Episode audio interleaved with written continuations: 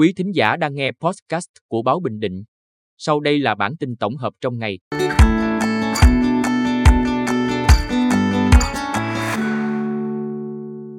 Bản tin tổng hợp ngày 15 tháng 11 của báo Bình Định có những tin sau. Mưa lớn gây sạt lở nhiều tuyến đường trên địa bàn xã Vĩnh Kim.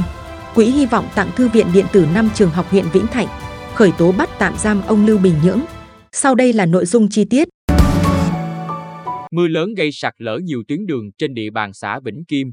Trong hai ngày 14 và 15 tháng 11, trên địa bàn xã Vĩnh Kim, huyện Vĩnh Thạnh, có mưa to và rất to, lượng mưa đo được khoảng từ 100 đến 150 mm. Lượng nước từ các sông suối trên địa bàn xã Vĩnh Kim lên nhanh, như sông Miên, sông Trinh.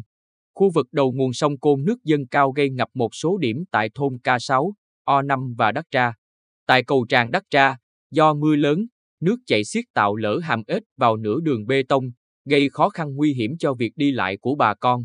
Ban chỉ huy phòng chống thiên tai tìm kiếm cứu nạn và phổ thông dân tộc xã Vĩnh Kim đã chỉ đạo lực lượng công an dân quân xã cắm biển báo, giăng dây cảnh báo tại các đoạn đường nước chảy xiết, hướng dẫn người dân qua lại, đảm bảo an toàn tính mạng và tài sản cho nhân dân. Quỹ hy vọng tặng thư viện điện tử 5 trường học huyện Vĩnh Thạnh. Chiều 15 tháng 11, tại trường tiểu học thị trấn Vĩnh Thạnh, huyện Vĩnh Thạnh, Quỹ Hy vọng cùng các đơn vị đồng hành tổ chức lễ trao năm thư viện điện tử cho năm trường phổ thông thuộc huyện Vĩnh Thạnh, bao gồm trường tiểu học Vĩnh Quang, trường tiểu học và trung học cơ sở Vĩnh Thuận, trường tiểu học Vĩnh Hảo, trường tiểu học Vĩnh Thịnh và trường tiểu học thị trấn Vĩnh Thạnh. Mỗi thư viện điện tử gồm 15 máy tính bảng và tai nghe cùng các tài khoản học toán, tiếng Việt và tiếng Anh trên nền tảng vui học dành cho học sinh từ lớp 2 đến lớp 5.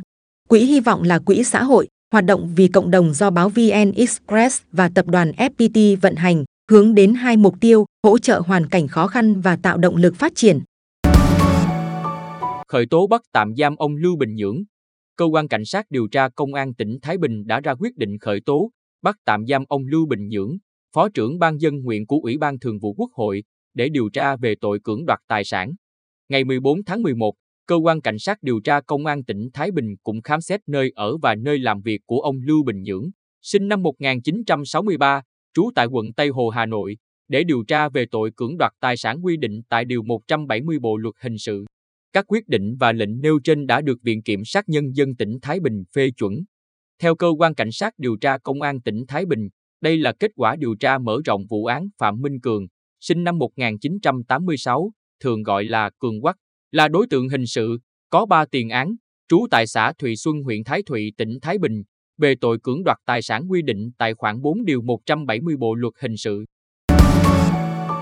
Quý thính giả vừa nghe podcast của báo Bình Định. Xin chào và hẹn gặp lại.